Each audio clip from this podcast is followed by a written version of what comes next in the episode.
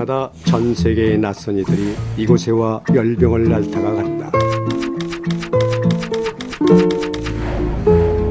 프랑스의 문화와 예술이 남긴 흔적들.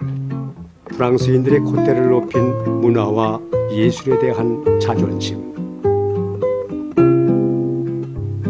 그것은 파리 곳곳에 가득 스며들어 파리를 지탱하는 보이지 않는 힘이 되어주고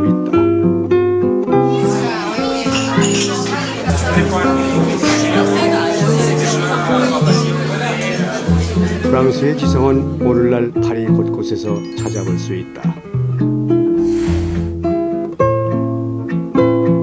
시간을 거슬러 올라가 보면 그것은 프랑스의 문화, 예술, 철학을 꽃피웠던 살롱에서 시작되었음을 알 수 있다.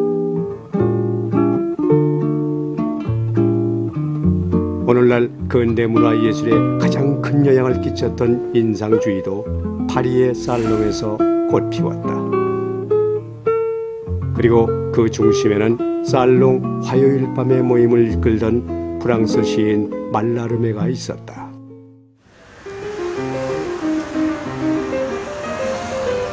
화요일 저녁마다 파리의 작은 아파트에서 열린 이 모임에는 인상주의 대표 예술가인 고갱, 모네, 마네와 같은 화가들, 베를렌느, 발레리, 브루스트와 같은 문인들, 그리고 음악가 두비시가 있었다. 지금도 파리 곳곳에서는 지성의 산실 살롱의 숨결을 그대로 느낄 수 있다. 생각하고 듣고 말하며 그들의 문화와 생활 속에서 사유하는 것. 파리 여행의 기술.